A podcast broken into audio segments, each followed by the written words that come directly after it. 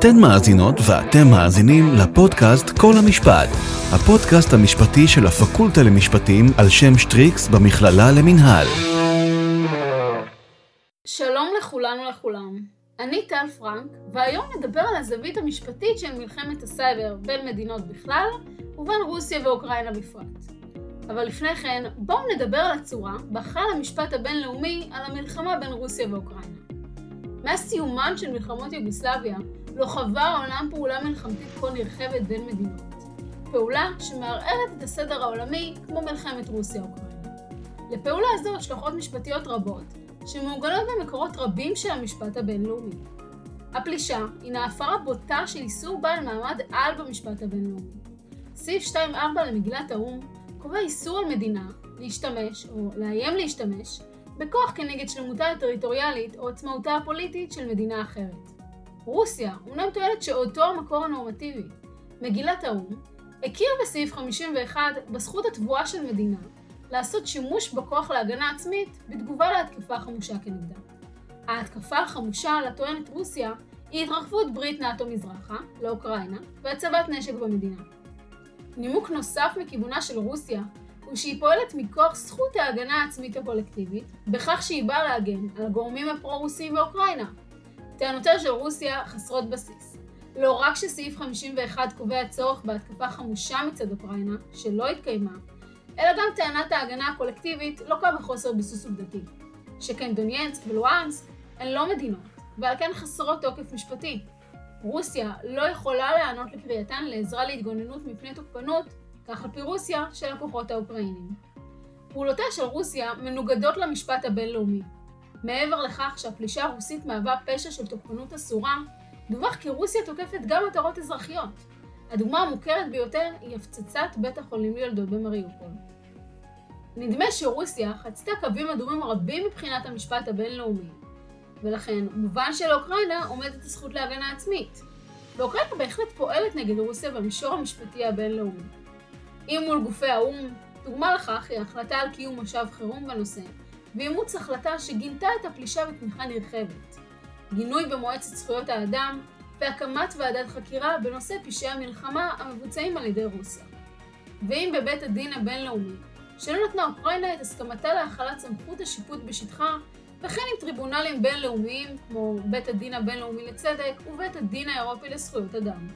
בשני העשורים האחרונים התבססה דוקטרינה צבאית שקבעה שבמלחמה המודרנית מדינות יילחמו לא רק באוויר, בים וביבשה, אלא גם, ואולי בעיקר, בזירת הסייבר. דומה שכללי המשפט הבינלאומי ברורים ומפורטים ככל שמדובר במלחמה במרחב הקינטי. אבל מה אם היה מדובר במלחמת סייבר בלבד? לפני שנדבר על מלחמת הסייבר, בואו קודם כל נבין מה זה בכלל לוחמת סייבר. לוחמת סייבר היא תיאור של פעולות מלחמתיות המתבצעות במרחב הקיברנטי, ושמטרתן היא לחדור למחשבו של היריב, ובאמצעות רוגלות או סוסים טרויאנים, לגרום להרס מערכות או לאסוף מידע.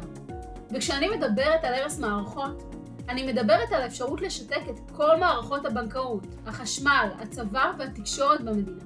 או בקצרה, לשתק את כל המדינה. דוגמה מוכרת במחוזותינו היא תוכנת סטאקסנט, שעל פי פרסומים זרים הושתלה במתקני הגרעין האיראני על ידי ישראל וארצות הברית והביאה להרס רב בצנטריפוגות ועיכוב בתוכנית הגרעין. ההערכות הן שסטאקסנט הושתלה בעזרת דיסק און קי. כיום, לוחמת סייבר יכולה להתבצע גם מרחוק, ולא נדרשת נוכחות אנושית פיזית כדי להחדיר תוכנות מחשב הרסניות שיכולות לשתק מערכות ומדינות. כללי אחריות בינלאומיים נחשבים לכללים משניים במשפט הבינלאומי, והם מתווספים לכללים ראשוניים הקובעים זכויות וחובות מהותיות המוטלות על נושאי המשפט הבינלאומי. בכל פעם שמופר כלל ראשוני בתחומי המשפט הבינלאומי, נכנסים לפעולה כללי האחריות המשניים, המגדירים מתי ניתן לייחס למדינות את ההפרה, מהם החריגים לאחריות, וכן, מהן ההשלכות המשפטיות הנובעות מאחריות. אבל מה קורה כאשר מדובר במרחב הסייבר? ואיך נטיל אחריות כאשר גורם התקיפה עלום?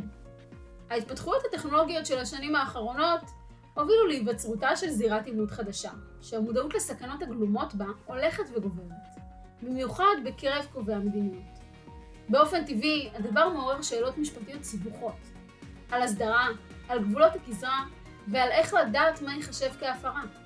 בפודקאסט ננסה לשפוך אור על שאלת החלתו של המשפט הבינלאומי בכלל, והחלתו של המשפט ההומניטרי הבינלאומי, המוכר גם בשם דיני המלחמה, בפרט על לוחמת הסייבר. על כל השאלות הרבות העולות מעצם היותו של הסייבר סוגיה משפטית, נדון עם דוקטור טל ממרן.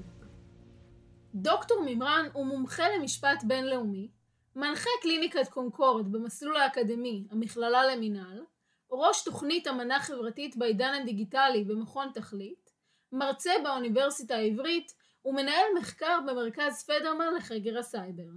בעבר שימש דוקטור ממרן כעורך דין ביחידה להסכמים בינלאומיים ותביעות בינלאומיות במשרד המשפטים וכחוקר במכון הישראלי לדמוקרטיה. שלום דוקטור ממרן, תענוג בשבילי לארח אותך בפודקאסט. שלום טל, נעים מאוד להכיר וכיף להיות כאן. אז דוקטור ממרן, אני רוצה להתחיל בשאלה שנראית לנו מאוד ברורה כאשר מדובר במרחב הקינטי, אבל מסתבכת כאשר מדובר במרחב הסייבר. במשפט הבינלאומי ישנן אמנות שונות, הסדרות, הסכמים ומנהגים שמנסים לייצר יציבות וכללי משחק ברורים. אם נכנס טנק, זה ברור שאוקראינה רשאית להגן על עצמה, זה ברור שהפרו את ריבונותה, והעולם המערבי יתמוך בה. האם זה יקרה במלחמת סייבר? למרבה הצער התשובה פחות ברורה במרחב הסייבר.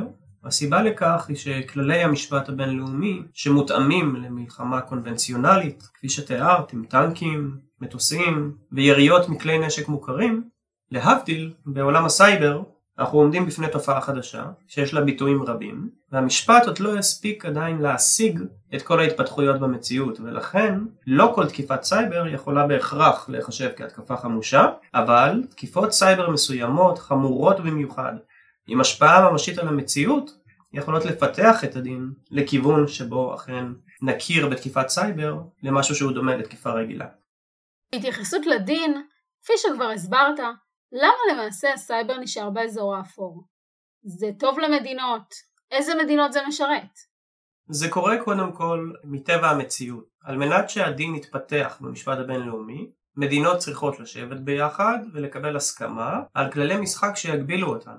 בעולם הסייבר, היכולות שבין מדינה למדינה כל כך מגוונות וכל כך שונות, שקשה לייצר מרחב הסכמה נורמטיבי שיסדיר את הפעולות שלהן. מבחינה מעשית, ברור שדווקא המדינות שיש להן יכולות מתקדמות יותר, עם התקפיות ועם הגנתיות, הן המדינות שיכולות ליהנות במרכאות מקיומו של שטח אפור. אלא, בשנים האחרונות, גם בגלל העלייה ביכולות הטכנולוגיות וביכולת לבצע נזק באמצעות תקיפות סייבר, וגם בגלל העובדה שמרחב הסייבר הוא מרחב שבו שחקנים לא מדינתיים יכולים להתמודד ולתקוף מדינות גדולות וחזקות, הגענו למצב שבו מדינות הבינו שצריך לעצור ולחשוב מחדש ולראות איך בכל זאת מייצרים רגולציה מסוימת. ואנחנו עדים לתופעה בשנתיים, שלוש שנים האחרונות, שמדינות מתחילות להצהיר ברמה הבינלאומית על האופן שבו הן תופסות את תחולת המשפט על לוחמת הסייבר, או על עולם הסייבר. וזאת ההתחלה של הדיאלוג שבסופו של דבר, בתקווה, יוביל גם להסדרה בינלאומית בנושא. נגעת בצורך של הסדרה בינלאומית בנושא, וזה מוביל אותנו הישר למדריך טאלין, שבעצם היה הניסיון הראשון לקבוע כיצד יש ליישם את החוק הבינלאומי על מתקפות סייבר. במדריך נקבעו שמונה קריטריונים, אשר מהווים הצעה לבסיס בחינת פעולה כשימוש בכוח, ואני רוצה להתייחס לאחד מהם, מעורבות מדינתית. הקריטריון הזה בעצם אומר שככל שניתן לשייך תקיפה קיברנטית למדינה מסוימת, כך יגדלו הסיכויים להכיר בפעילות כשימוש בכוח. אחד מיתרונות התקיפה בסייבר הוא חשאיות, ולפיכך קיים קושי במציאת מקור התקיפה הקיברנטית. איך המשפט הבינלאומי מתמודד עם הבעיה? נכון, את נוגעת פה באחת מנקודות התורפה הגדולות ביותר ביכולת של המשפט הבינלאומי להסדיר את מרחב הסייבר, והיא העובדה שהאינטרנט, מטבעה של השיטה, זה אזור שמקדש אנונימיות ומקדש חשאיות, וגם מאפשר להשתמש בתחבולות בכדי להסתיר את הזהות של האנשים מאחורי הפעולות. ברמה המשפטית, למדנו להתמודד עם מישהו שמרמה את רשויות המס בשביל לא לשלם מיסים, ולמדנו לתפוס את מי שעובר על חוקים בתחומים כאלה ואחרים מכוח הניסיון. ובמרחב הסייבר עדיין לא נמצאו כל הכלים שמאפשרים להתמודד עם החיסרון האינהרנטי הזה של המערכת. בנוסף, הקריטריון שאת מציינת הוא מאוד חשוב, אבל הוא אחד מיני רבים, והאתגר הגדול ביותר הוא למצוא דרך להכיל את כל הקריטריונים הרלוונטיים למשל האם יש ביטוי פיזי לתקיפה ואחרים, על סיטואציה שבה הדין פשוט לא מותאם למציאות שהתפתחה נגד עינינו. יש עיקרון משפטי מאוד משמעותי במשפט הבינלאומי, שמו ex factis ius oritor, והוא קובע שהחוק לא יכול להתרחק יותר מדי מהמציאות, כי אחרת הוא יאבד ממשמעותו. ואנחנו נמצאים פה בפני אתגר אמיתי, נקודת שבר פוטנציאלית של ממש, והשאלה היא האם המשפט הבינלאומי יצליח למצוא את הדרך היצירתית ולהתאים את עצמו למציאות, כי אחרת הוא עלול לאבד מהרלוונטיות שלו. אז הזכרת באמת את העניין של ביטוי פיזי, ופה עולה השאלה, מה ייחשב שימוש בכוח כשמדובר בפעולת סייבר? האם תוצאותיה של התקיפה או הכוונה בבסיסה, והאם כדי להחליט מהו שימוש בכוח, נשווה את ההתקפה במישור הקיברנטי להתקפה קינטית? שאלה מצוינת. יש לנו בעצם שלוש גישות מרכזיות. גישה אחת היא גישה שמסתכלת על הכלי שבאמצעותו ביצעתי את התקיפה. והגישה הזו אומרת שאם הכלי הוא כלי צבאי, מדובר במתקפה צבאית. הגישה הזו היא כמובן מיושנת, מאחר וכל אדם ממרתף ביתו יכול לבצע תקיפת סייבר. גישה שנייה היא גישה שמתמקדת במטרה. אם המתקפה מכוונת לתשתית קריטית של המדינה המותקפת, מדובר בהתקפה חמושה וניתן להשיב בכוח. הבעיה בגישה הזו שהיא מרחיבה מדי, והיא עלולה להביא למצב של אסקלציה, של לחימה בפועל כתוצאה מתקיפת סייבר. והרצון למנוע הסלמה זה עיקרון יסוד של המשפט הבינלאומי ולכן גם הגישה הזו לא התקבלה על ידי מדינות. הגישה השלישית והמקובלת ביותר היא הגישה שבאמת מבקשת לבחון האם היו תוצאות ברמה המעשית שהן שוות ערך לתוצאה של תקיפה צבאית, לדוגמה הרס ממשי של רכוש, או פגיעה בגוף או בחיי אדם. וזו הגישה המקובלת ביותר, וזו הגישה שרוב מדינות העולם דוגלות בה.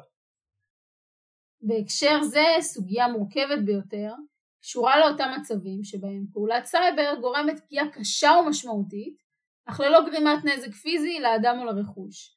הפרשנות המקובלת היא שאיסוף מידע, גניבת מידע ואפילו השמדת מידע או שינויו אינם התקפה בפני עצמם. כשאין מדובר בהתקפה גם לא ניתן להגיב עליה במסגרת ההגנה העצמית. עם זאת השפעתן המזיקה של פעולות כאלה יכולה להיות משמעותית מאוד. איך המשפט הבינלאומי מתמודד עם מצב כזה? אז קודם כל יש מדינות שמבקשות לשנות את הרף ולעדכן את הדין הבינלאומי למשל צרפת מקדמת גישה לפיה כל פלישה למרחב ריבוני של המדינה דינו כהפרה של ריבונותה. דוגמה נוספת היא הולנד שבעצם שמה דגש על נזק כלכלי ומבקשת לקדם דעה שלפיה נזק כלכלי חמור עלול להיחשב כהתקפה חמושה. עכשיו הגישה הזו היא לא מנותקת מן המציאות. כי למשל אם נסתכל על תקיפות דוגמת נטפטיה שזה וירוס שרוסיה שלחה כלפי רשות המיסים של אוקראינה ולאחר מכן אותו וירוס מסוג וייפר כלומר הוא מוחק מידע התפשט ברחבי העולם לרבות ברוסיה והוא הביא לנזק של עשרה מיליארד דולר אז זהו נזק שהוא עולה פי כמה מונים מאשר תקיפה צבאית שגרתית או קלאסית. ויש היגיון בעצם בניסיון להכיר בגישות נוספות כמו של הולנד וכמו של צרפת. מעבר לזה, המשפט הבינלאומי מאפשר מנגנוני תגובה גם אם לא באמצעים לחימתיים. לדוגמה, צעדי גמול, countermeasures. מדינה יכולה, בתגובה להפרה של המשפט הבינלאומי כנגדה, לבצע הפרת נגד מידתית ומדודה שמטרתה לאותת למדינה השנייה עליתי עלייך, אני מבינה מה את עושה, ונותנת לך הזדמנות לעצור ולחזור לדרך הישר. אז אמצעים כמו צעדי גמול הם צעדים נוספים מעבר לתגובה שהיא תגובה בכוח צבאי. אבל מה קורה כשמדובר במדינות שהן לא שוות ערך מבחינת הכוח שלהן במרחב הסייבר, למשל רוסיה שהיא מעצמת סייבר אל מול אוקראינה? איזה פעולת הגמול יכולה לעשות אוקראינה שבבירור נמצאת בנחיתות במרחב הסייבר? את מעלה שאלה מצוינת ואני חושב שאפשר לענות עליה באמצעות שתי דוגמאות. נתחיל מהדוגמה של אסטוניה שבעצם בשנת 2007 אה, רוסיה בתגובה להחלטה פנימית באסטוניה להעביר אנדרטה אה, שהוקמה לאחר מלחמת העולם השנייה מכיכר מרכזית בעיר לבית עלמין בפאתי העיר רוסיה אה, לכאורה קידמה אה, במשך כמעט חודש תקיפות סייבר מסוג DDoS, כלומר כניסה מרובה של מחשבים רבים לשרת על מנת להפיל אותו. התקיפה הזאת כוונה לבנקים ומשרדי ממשל וגורמים מאוד מאוד משמעותיים באסטוניה. ואסטוניה שמצד אחד הייתה מדינה מרושתת מאוד, נפגעה קשות, אבל מצד שני לא הייתה לה דרך להגיב לרוסיה. אז התגובה הבינלאומית הייתה כזו שבעצם מדינות העולם התאחדו והקימו בטאלין, בירת אסטוניה, את המרכז העולמי הגדול ביותר לחקר וקידום תכולת המשפט הבינלאומי במרחב הסייבר. כלומר חיבוק דוב מאוד משמעותי מהמדינות האחיות של אסטוניה, בעיקר מדינות המערב ומדינות נאט"ו, ובעצם אצבע בעין של רוסיה. רציתם לתקוף את אסטוניה, מעכשיו המפקדה שלנו תשב פה וניפגש בפעם הבאה שתנסו לעשות משהו ואכן, שלא במפתיע, אסטוניה לא הפכה שוב לקורבן בהמשך של תקיפות סייבר. דוגמה שנייה ועדכנית יותר היא כמובן אוקראינה.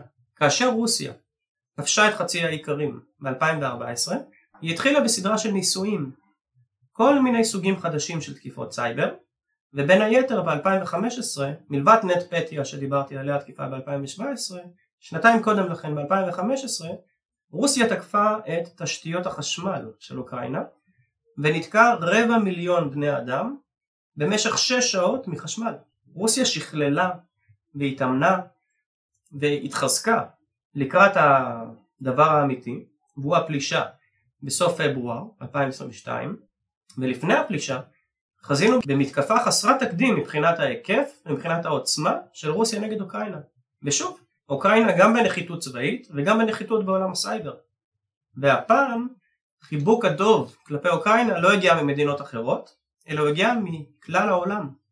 אוקראינה פתחה קבוצת טלגרם והיא קראה לו IT Army, צבא, הצבא הטכנולוגי של אוקראינה, ותוך יומיים היו שם 125 אלף בני אדם שהתנדבו לסייע, ותוך חמישה ימים היו שם 300 אלף בני אדם שהתנדבו לסייע, לרבות ארגונים כגון אנונימוס, ולכאורה פעלו בשם אוקראינה, עוד המחשה לאותו חיבוק שקיבלה אוקראינה, היה כמובן בהחלטה של אילון מאסק להסיט לווייני סטארלינג אל עבר אוקראינה ולאפשר לתושבי אוקראינה ליהנות מאינטרנט למרות שרוסיה ניסתה לנתק אותם מהרשת.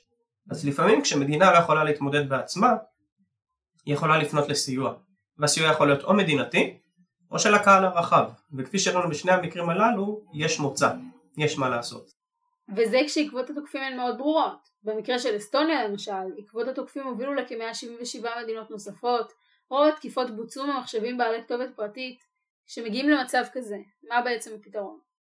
יפה, אז בעצם התקיפות הללו, או המעבר של התקיפות, הותר בכל כך הרבה מחשבים פרטיים, בגלל השיטה שבה הן בוצעו. והשיטות הללו של הסוואת המקור, יש להן, יש מגוון שיטות ומגוון שמות, אחד מהם זה routing, אוקיי, ואחד מהם זה onioning, כלומר יצירה של שכבות בצל שונות של כתובות אה, פיקטיביות עד שאנחנו מגיעים ומקלפים ומגיעים לשכבה הפנימית ביותר. והתקיפה נגד אסטוניה מעולם לא הוכחה כתקיפה רוסית. בגלל שאנחנו מגיעים למחשב פרטי ואין לנו יכולת ליצור קשר סיבתי בין אותו אדם פרטי לבין רוסיה או בין הארגון ספציפית שקידם את התקיפה ש, שזה ארגון נשי שזה ארגון אה, פרו פוטין תנועת נוער עם דגש על הכשרה טכנולוגית. אז אנחנו לא יכולים להוכיח בעצם שרוסיה הייתה מאחורי התקיפה באוקראינה. עכשיו יש כל מיני תקיפות סייבר שמכוח ההקשר אפשר להניח מי עמד מאחוריהן. אז אם סוני, חברת ההפצות, מוצאת את עצמה תחת תקיפת סייבר במהלך ההפצה של סרט שלועג לקים ג'ונג און, כנראה שתקיפת הסייבר קשורה או נובעת מזעם הנוגע לאותה התקיפה. במידה ואסטוניה זוכה למתקפת סייבר על רקע ההחלטה להזיז את אותו הפסל, מכוח ההקשר אנחנו מניחים שמדובר ברוסיה. ובתווך, במידה ואיראן סופגת פגיעה של וירוס Stuxnet שמכוון כלפי תוכנית הגרעין של איראן, בזמן שיש לנו שתי מדינות, ארה"ב וישראל שמובילות את אותו מאמץ כנגד תוכנית הגרעין של איראן, מכוח ההקשר יש לנו הנחה שהמדינות הללו מעורבות. אבל ברמה הטכנית מעולם לא הצליחו להוכיח את המעורבות, ואין לנו כרגע גוף בינלאומי שמאפשר להסדיר או ליישב מחלוקות עובדתיות, וזה מקור לאי יציבות ואי ודאות. אני רוצה לצרף לדיון שלנו את אחד הכללים הראשונים הבולטים המוטלים על מדינות במרחב הסייבר הבינלאומי, כלל ה-due diligence, שמחייב מדינות לנקוט פעולות של חריצות ראויה כדי שלא להתיר שימוש בטריטוריה שלהן לפעולות סייבר הפוגעות בזכויותיהן של מדינות אחרות. איך הדבר מסתדר עם קיומם של מתקנים ותשתיות סייבר שנמצאות במדינות אחרות? איך המשפט הבינלאומי מתייחס לתקיפת סייבר שמקורה במדינה מסוימת, אך היא תוצר פעולותיה של מדינה אחרת? קודם כל, צריך להכיר בכך שלמדינות יש לא רק חריצות נאותה או דרישת חריצות נאותה לפעול ביחס לשטח שלהן, אלא יש להן באמת גם אינטרסים ריבוניים כלפי מה שקורה במדינות אחרות. אז אם ממשלת ישראל מאחסנת מידע בענן והשרת של הענן נמצא במדינה אחרת וישראל יודעת שפרצה שם שריפה או שמישהו מנסה לגנוב את השרתים יש לה אינטרס ריבוני לפעול. אין פה שאלה. מצד שני לא ברור שיש לה זכות חוקית לעשות משהו בנושא. כי מה שנמצא בשטחה של מדינה אחרת הוא בריבונותה של מדינה אחרת. ואם מדינה אחת נכנסת לריבונות של מדינה אחרת מבלי לקבל רשות או מבלי שתהיה לה הצדקה חוקית היא מבצעת הפרה של ריבונות. הצד השני של המטבע הוא שאם אני כמדינה זוכה להגנה על ריבונותי יש לי גם אחריות והאחריות היא לוודא שהשטח שלי ואנשים שפועלים מהשטח שלי לא יובילו לפגיעה במדינות אחרות. זה כלל עתיק שהתחיל הרבה הרבה הרבה לפני שעולם הסייבר נכנס אה, לחיינו ולמשל הוא יושם בהקשר של זיהום סביבתי או בהקשר של דיני לחימה. אם יש ארגון מורדים שיושב במדינה אחת ותוקף מאזור בטוח מדינה אחרת, למדינה המארחת יש אחריות לפעול ביחס לאותו ארגון. אז בעצם כלל ה-due diligence או כלל החריצות הנאותה הוא כלל שהוא כלל יסודי במשפט הבינלאומי, הוא סייע לנו במקרים רבים אחרים בעבר, והוא בעיקר מהווה סוג של דלת אחורית לייחוס אחריות. כי אם אני לא יודע מי ביצע את הפעולה, ואם אני לא יודע האם המדינה אחראית לפעולה, אז לכל הפחות אני ניגש לדלת האחורית של האחריות ואני אומר, היית צריכה לפחות למנוע, כי את הריבון ואת יודעת מה קורה בשטח שלך, ואם לא הצלחת למנוע, לפחות תחקרי ותעמיד ילדים. ומדינה שלא עושה את זה, כלומר לא מונעת, וגם לא חוקרת או מעמידה לדין, נחשבת כמפרה בעצמה. אז ב-2007, כשבוצע רצח העם בסרברניצה על ידי קבוצות לא מדינתיות, אף אחד לא יכול לטעון שסרביה ביצעה רצח עם. אבל לאחר מכן, כשהעניין התברר בבית המשפט, והתגלה שלסרביה הייתה יכולת למנוע את רצח העם, והיא לא עשתה את זה, ולאחר מכן היא גם בחרה שלא לחקור ולהעמיד לדין את אותם אנשים, סרביה הייתה בעצמה מפרה של המשפט הבינלאומי.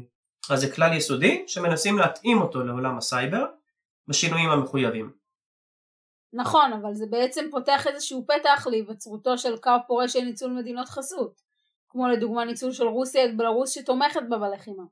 במדריך טאלין השני נכתב שחובת המדינה לנקוט צעדים פוזיטיביים כדי למנוע או לעצור פעולות סייבר נוצרת רק אם המדינה יודעת על הפעולות הללו. השאלה היא גם איך התמודדו עם הדרישה הזאת מדינות פחות מפותחות טכנולוגית, וגם האם לא נוצר פה קו פורה לניצול של מדינות חסות שאם מקור התקיפה יתגלה יוכלו לומר שהן לא ידעו, או להיות מואשמות בתקיפה שלא באשמתן. את מעלה נקודה מצוינת, ובאמת עיקרון החריצות הנאותה הוא עיקרון דינמי. הוא דינמי במובן שעוצמת החובה נגזרת מרוחב הכתפיים של המדינה. ככל שהמדינה מפותחת יותר וחזקה יותר, והיו לה את הכלים למנוע בצורה מעשית משמעותית יותר, ככה החובה תגדל. אז לדוגמה, ב-2005, כשה-RUF, ארגון מורדים, בחר לפעול מקונגו ולתקוף את אוגנדה, למרות שקונגו לא הצליחה למנוע כראוי את אותן התקיפות מהשטח שלה, בית הדין הבינלאומי לצדק, ה-ICJ, הכיר בכך שהיקף חובת החריצות הנאותה של קונגו היא מצומצמת יותר. ויש גבול למה שאני יכול לדרוש ממדינה שיש לה קושי להכיל את ריבונותה שלה על שטח עצום, רווי סכסוכים וכן הלאה. אז מדינה שלא מפותחת טכנולוגית תידרש לעשות פחות מאשר למשל ישראל ומדינות מערביות אחרות. ובקשר לאחריות מדינה, איך נבחין ונדע מתי יש לייחס את האחריות למדינה, ומתי האחריות היא על קבוצת אנשים פרטיים, ומה קורה כשהאורגן של המדינה פועל מחוץ לסמכות ולכשרות שניתנה לו. אז לפי המשפט הבינלאומי יש כמה מקרים שבהם אדם פרטי יכול להביא בפעולה שלו לאחריות של המדינה. כפי שציינת, מדובר באורגן של המדינה, כלומר סוכנות חקיקתית, ביצועית או שיפוטית. אז אם אחת מהערכאות השיפוטיות של ישראל מקבלת החלטה שהיא מנוגדת למשפט הבינלאומי, זאת הפרה של המשפט הבינלאומי על ידי ישראל, כי זה אורגן שלה. אם לעומת זאת, אורגן של מדינת ישראל מחליט לנצל לרעה את סמכותו ולפעול באופן שמנוגד למשפט הבינלאומי, אבל מבלי שישראל תורה לו על כך, או תעודד אותו, ולו בעקיפין לעשות את זה, יכול להיות שתיכנס לתוקף דוקטרינה בשם אולטרה ויירס. והדוקטרינה הזאת אומרת שיש גבול לאחריות של מדינה על פעולות האורגנים שלה. אם אני מכשיר שוטר להגן על אנשים, למשל, מקסיקו, שב-1922 הכשירה את השוטרים שלה להגן על תיירים באזורים מסוימים, וצמד שוטרים החליט שבמקום להגן על תיירים הוא שודד שני תיירים צרפתיים, ובגלל שהם התנגדו הוא גם רצח אותם. אז כשהטריבונל השיפוטי הבינלאומי, אז היה מוסד בוררות, בחן את העניין, הוא אמר שבמידה והאורגן של מדינה פועל בסמכות נחזית, כלומר אם אני שודד את האדם בעודי במדים, ואני עושה את זה בסמטה חשוכה, אליה אותו האדם מגיע, כי הוא הלך אחריי בגלל שהייתי במדים וייצגתי את המדינה, אז יש למדינה אחריות. לעומת זאת, אם אותם שוטרים חוזרים הביתה ורואים שהשכן שלהם שוב השאיר לכלוך על הדשא שלהם ומחליטים לרצוח אותו, לא תהיה למדינה אחריות, כי הפעולה לא קשורה לחלוטין להכשרה שהוא קיבל, היא לא קשורה לסיבה שבגינה הוא קיבל את הנשק, והוא לא פעל בסמכות נחזית, אלא הוא פשוט החליט לקום ולרצוח את השכן שלו. אז פעולות בחריגה בסמכות, אבל עדיין עם סמכות נחזית, ייוחסו למדינה, ופעולות שאינן בסמכות נחזית, לא ייוחסו לה. ואם מדובר בקצין ביחידה טכנולוגית מובחרת, שמחליט על דעת עצמו, תוך חריגה ממתחם הסמכות שלו, לבצע פעולה במרחב הסייבר כנגד, לדוגמה ארצות הברית, שהיא בעלת ברית של ישראל. האם נייחס את האחריות לישראל? כי הוא פעל מתוקף ההכשרה שניתנה לו, הידע שהוא צבר, ומערכות שהיו נגישות לו. שאלה מצוינת, בעיקר כי אין לה פתרון חד משמעי, אבל אני כן אציין שיש כמה אינדיקציות משמעותיות שבאמצעותן היינו מגיעים לפתרון. ראשית, האם אותו אדם פעל ממחשבי מקום עבודתו, או היחידה הצבאית שלו, או מהבית? האם אותו אדם פעל בשעות העבודה שלו, או בשעות החופשיות שלו? האם אותו אדם פעל בניסיון לקדם אידיאולוגיה המקושרת או מיוחסת לישראל, או שהוא ניסה לקדם אידיאולוגיה שאינה קשורה בכלל למשטר. אלו סוגי השאלות שנשאל את עצמנו, בשביל להבין האם ישנו קשר מסוים בין ההכשרה והסמכות שניתנה לאותו אדם לבין הפעולה שלו.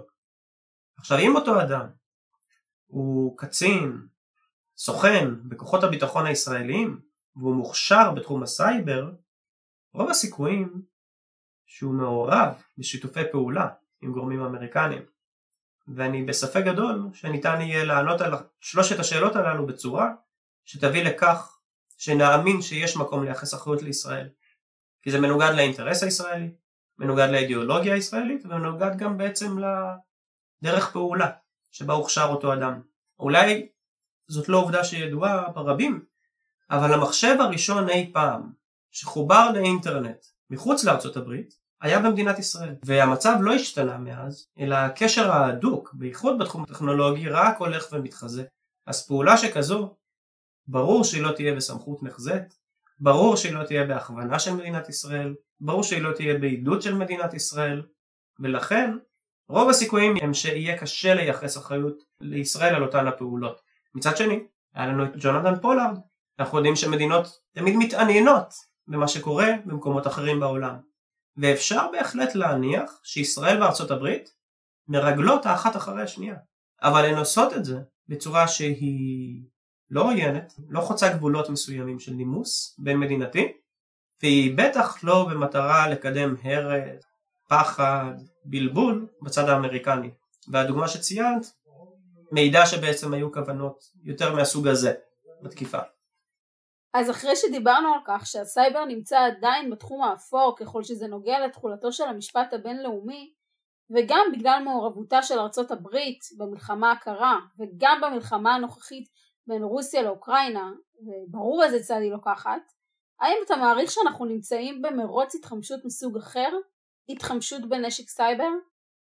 אנחנו במרוץ התחמשות שהוא לא מוגבל לשדה הצבאי, אלא הוא כולל את השדות הפוליטיים והכלכלי והחברתי וכן הלאה וכן הלאה. מסך הברזל מתרומם מחדש בימים אלה, יש הטוענים, וזה בהקשר של מלחמת רוסיה ואוקראינה. הסנקציות הקשות של המערב נגד רוסיה עלולות להוביל אותנו למצב שבו הניתוק בין המערב לבין האחר ילך ויתחזק.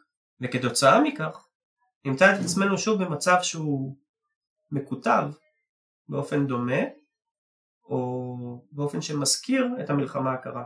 בהיבט הסייבר צריך לזכור שמדינות המערב עשו קפיצות עצומות בעשורים האחרונים ולעומת זאת מדינות אחרות שהושארו מאחור לתפיסתן תופסות את המצב הנוכחי כלא שוויוני.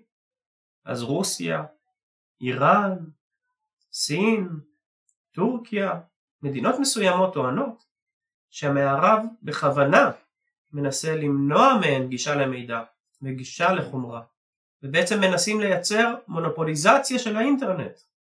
אז אם יש לנו מונופול, כנראה שאנחנו כבר בשיאו של תהליך התחמשות, והתהליך הזה בא לידי ביטוי במרחב הסייבר, אבל הוא נובע משדות רחבים הרבה יותר, השפעה פוליטית, השפעה חברתית, עקרונות דמוקרטיים מול עקרונות אחרים ועוד, ובעצם יש לנו מתח בין המערב לשאר העולם שמהדהד במגוון תחומים. זה הדהד בהקשר של המאבק בטרור, זה הדהד בהקשר של תהליך הדקולוניזציה שבעצם קמו מדינות חדשות אחרי הקמת האו"ם, זה הדהד לאורך שלבים רבים בהיסטוריה.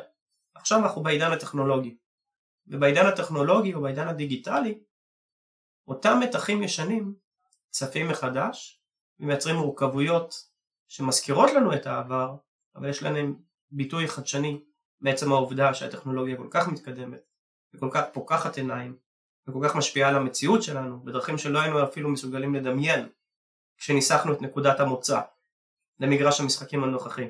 מהו מגרש המשחקים הנוכחי? האו"ם. מגילת האו"ם שבעצם יצרה סדר בינלאומי חדש ניסתה להתמודד עם עולם העבר. מאז 1945 קרו יותר מדי שינויים מכדי שאותה חוקה מייסדת והרוח של אותה החוקה יוכלו להתמודד איתם. לחלוטין, ואחד הרבדים שמתווספים למלחמות היום הוא הרובד התודעתי, שהסייבר הוא אחד הכלים החשובים והשימושיים ביותר בהקשר הזה. במקרה שלנו ניתן לראות שאוקראינה משתמשת בכלי התודעתי בצורה מאוד חכמה, כשלרוסיה פחות מפריעה דעת הקהל העולמית, ואחת הדוגמאות המובהקות לדבר הזה הן הפגיעות בתשתיות אזרחיות, ולדוגמה ההפצצה של בית החולים יולדות במריופול. זאת נקודה חשובה מאוד, ואומנם לעיתים נדמה שרוסיה לא מתעניינת במה שיחשבו עליה, אבל היא כן משחקת את המשחק, אבל בשביל הפרוטוקול. היא כן מעלה הצדקות משפטיות לתקיפה באוקראינה, אבל היא יודעת שההצדקות האלה לא משכנעות. היא כן מעלה נרטיב נגדי. באנו לטהר את אוקראינה מנאצים. אבל הם יודעים שאף אחד לא משתכנע מזה. הם משחקים את המשחק, אבל הם באמת עושים את זה לפרוטוקול. לפחות ברמה הבינלאומית. לעומת זאת, מלחמת התודעה של רוסיה לא מתנהלת רק בשדה המערבי, שהוא השדה שאנחנו נחשפים אליו בעיקר. זה מתנהל מול סין, זה מתנהל מול טורקיה, מול קזחסטן, מול מדינות שותפות שלה. ומולן, כנראה שרוסיה משקיעה הרבה יותר מאמצים בלנצח את אותה מלחמת תודעה. ואותה מלחמת תודעה היא הפכה לחלק החשוב ביותר בכל מבצע צבאי. כי שימי לב שהעולם לא הפסיק לצפות ברוסיה ואוקראינה בחודש הראשון ללחימה. אבל עכשיו שכחנו ממה שקורה שם. כל מה שנותר זה אותן ידיעות שמגיעות אחת ל... אותן אמירות שמגיעות אחת ל... כל מה שנותר לנו זו המלחמה התודעתית. התרגלנו לקיומו של מאבק צבאי מזוין בשטח. זה המצב. ומה מעניין אותנו? התודעה שיוצאת משם. הקול שיוצא משם, המסר שיוצא משם. אז זה שדה לחימה שהוא חשוב לפעמים אפילו יותר מאשר השדה האמיתי. וזה דבר מאוד מצער כמובן, כי אנשים סובלים, אנשים נמצאים ללא חשמל וגישה למים במשך שבועות, אנשים חיים בפחד, והם בסך הכל רצו ליהנות מהקיץ שלהם, והם כלואים, כל אחד בעיר, בביתו, אלו שלא ברחו, אבל הם כלואים, נצורים ותחת מצור ותחת התקפה תמיתית ותחת איום על חייהם. ולמרבה הצער, הרבה פעמים מה שמעניין את העולם זה אותה מלחמה תודעתית. אנחנו שוכחים מהטרגדיה האנושית. אני חושבת שאפשר לסכם את זירת הסייבר בהיפוך מוחלט למה שאמר סון צו, שכתב את הספר אומנות המלחמה. הוא אמר שהכנעת האויב ללא קרב היא הטוב שבטוב. היום אפשר להכניע את האויב ללא קרב, אבל זה כבר לא הטוב שבטוב, כי ההשלכות ההומניטריות הן הרבה יותר קשות. דוקטור טל מימרן, תודה רבה על הרעיון הזה, נהניתי מאוד לשוחח איתך. תודה רבה, היה לי כיף גדול להיות חלק מהשיחה הזאת ולמדתי ממך ואני מקווה שהצלחתי גם כן להעביר קצת ידע. לחלוטין, למדתי ממך המון ואני בטוחה שגם המאזינים והמאזינות. לסיכום, נראה שהמרחב הקיברנטי מאופיין בתכונות ההופכות אותו למאתגר במיוחד עבור מערכת המשפט. המידע שפעם היה ניתן להצפנה בלחיצת כפתור, חשוף כיום להתקפות סייבר גם כן בלחיצת כפתור. מרחב הסייבר אינו מתוחם טריטוריאלית, ולמעשה פורץ את גבולות השיפוט של המדינות. כפי שראינו במלחמת רוסיה-אוקראינה, ההתפתחויות הטכנולוגיות בתחום הסייבר מערערות את הסדר המדיני העולמי ומאיימות על ההגמוניה של מערכת המשפט. וכפי שאמר דוקטור מימרן בפודקאסט, מסך הברזל מתרומם בימים אלה, ואנו עלולים למצוא עצמנו במצב שמזכיר את המלחמה הקרה. המאפיינים הייחודיים למרחב הסייבר הבינלאומי קוראים כיום להתאים את העקרונות הכלליים של דיני האחריות הבינלאומיים לתחום הסייבר. ונראה כי השימוש בסייבר מציף אתגר בפני ההגנה על זכויות האדם. בתחומים אלה ונוספים נמצא המשפט הבינלאומי רק בראשית דרכו. הצורך לעבד ולגבש נורמות בעקבות התפתחויות טכנולוגיות אינו ייחודי למשפט הבינלאומי, ועם זאת, אין ספק שמושכלות היסוד המשפטיות של המשפט הבינלאומי שרירות וקיימות גם במרחב הסייבר, ויש להסדיר את הנושא באופן מקיף הרבה יותר. תודה רבה שהייתם איתנו. אני מזמינה אתכם ואתכן לעקוב אחרינו בכל הפלטפורמות, בפייסבוק, בטוויטר ובאינסטגרם. עד כאן כל המשפט.